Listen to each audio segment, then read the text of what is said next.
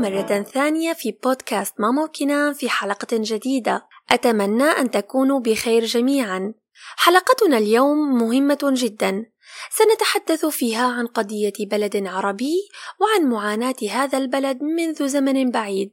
هيا معا لنستمع لهذه القصة المهمة.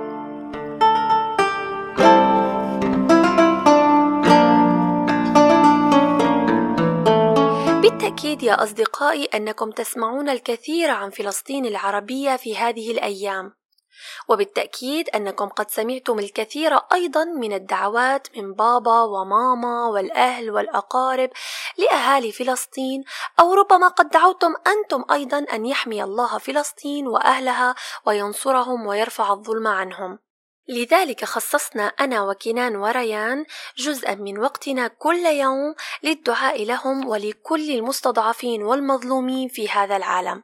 وفي كل يوم وأثناء الدعاء أحب كنان وريان الاطلاع على قصة هذا البلد العربي المحتل أكثر ومعرفتها أكثر. فقد كان يدور في رأسهم الكثير من الأسئلة عن هذه القضية. فأحببنا أن نشاركها معكم لنتعرف جميعا عليها بشكل أكبر. بدأت القصة الأخيرة من حي الشيخ جراح، وهو حي في فلسطين في مدينة القدس، حيث تقع فلسطين في منطقة جغرافية مميزة باركها الله تعالى وسكنها منذ القدم الكثير من القبائل والشعوب العربية. وما هي القدس؟ القدس هي عاصمة فلسطين، وهي مدينة عربية تحتوي على كثير من الأماكن المقدسة أهمها المسجد الأقصى وكنيسة القيامة ويقع فيها حي الشيخ جراح ويسكن هذا الحي أكثر من 500 فلسطيني. لكن الصهاينة المحتلين أخذوا يخرجون الفلسطينيين من هذا الحي فهم دائما ما ينشرون الأكاذيب والإشاعات منذ زمن بعيد وحتى الآن. فادعوا أن هذه المنازل كانت لهم وبدأوا بإخراج الفلسطينيين منها والاعتداء عليهم وإيذائهم وهذه القصة تتكرر دائما منذ زمن وحتى يومنا هذا في كثير من الأحياء والأراضي الفلسطينية وآخرها كان حي الشيخ جراح ما معنى الصهاينة المحتلين؟ الصهاينة هم مجموعة من اليهود يسعون لاحتلال فلسطين بالكامل أي أخذ جميع الأراضي والمنازل الفلسطينية من أصحابها الفلسطينيين وإحضار جميع يهود العالم إلى أراضي فلسطين المقدسة. فقد بدأت الصهاينة بهذا الاحتلال منذ وقت طويل عندما قررت بريطانيا العظمى أن تقدم فلسطين كوطن قومي لليهود يلم شتاتهم من جميع أنحاء العالم.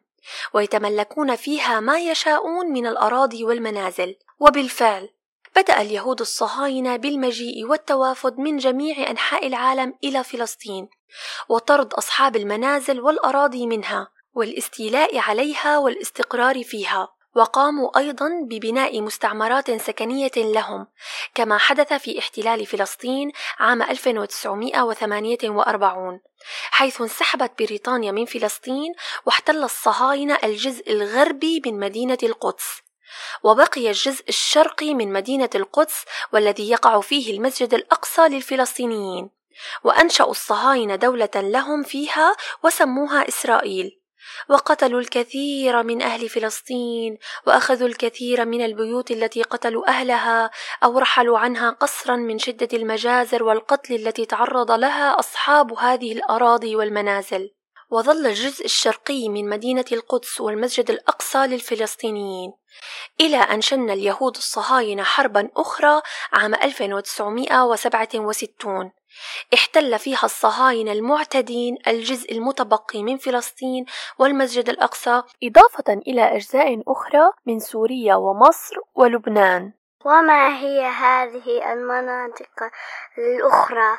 في هذه الحرب احتل اليهود الصهاينة سيناء من مصر ومرتفعات الجولان من سوريا ومزارع شبعة من لبنان هذا الاحتلال يا أصدقائي مستمر منذ سنوات طويلة وحتى الآن ويحاولون دائما احتلال أراض جديدة والتوسع في دولتهم وأخذ المزيد من الأراضي الفلسطينية كما يفعلون الآن في حي الشيخ جراح ولماذا سمح الفلسطينيون للصهاينة اليهود بأخذ بيوتهم وأراضيهم؟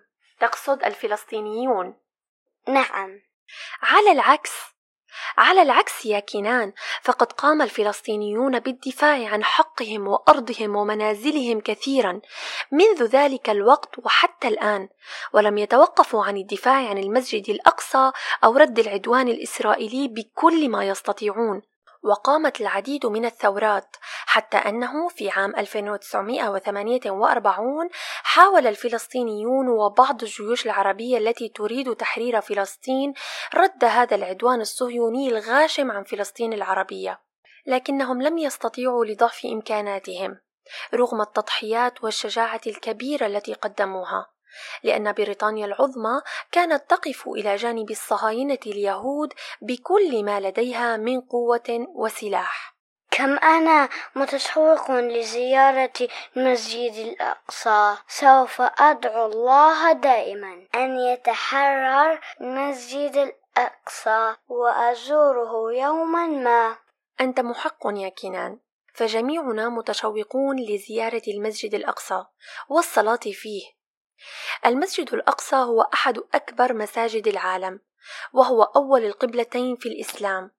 يقع في الجزء الشرقي من القدس في فلسطين وهو مجموعة من الأبنية والمعالم الموجودة داخل سور كبير بمساحة 144 دنم أي ما يعادل مساحة 35 ملعب كرة قدم بجانب بعضهم البعض. ويشمل مسجد الصخرة ذو القبة الذهبية والمسجد القبلي ذو القبة الرصاصية. الذي يضم منبر القائد الإسلامي صلاح الدين الأيوبي ومصلى باب الرحمة وعدة معالم أخرى يصل عددها إلى 200 معلم. وقد قام الصهاينة المحتلين باقتحام المسجد الأقصى عدة مرات فدخلوا إليه بالأسلحة وقاموا بضرب المصلين وإخراجهم من المسجد وإلحاق الأذى والضرر بهم وبالمسجد. فلا تنسوا يا أصدقائي أنه علينا نصرة المسجد الأقصى والسعي إلى تحريره دائما بكل ما نستطيع. كيف يكون ذلك؟ أقل ما يمكننا فعله هو الدعاء المستمر واللحوح أو بالتبرع للمشاريع التي تدعم صمود المسجد الأقصى وأهل فلسطين. وأن نتعرف على المسجد الأقصى وفلسطين أكثر ونحدث بها أصدقاءنا دائما. كما نخبر قضية فلسطين لكل من لا يعرفها وخاصة من غير العرب.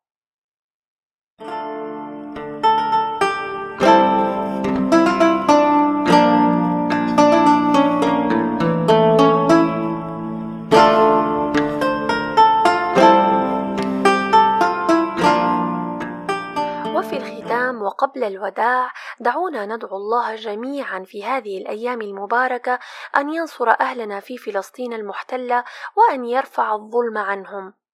إلى هنا وتنتهي حلقتنا لليوم يا أصدقائي. ألقاكم في حلقة جديدة إن شاء الله. إلى اللقاء مع السلامة.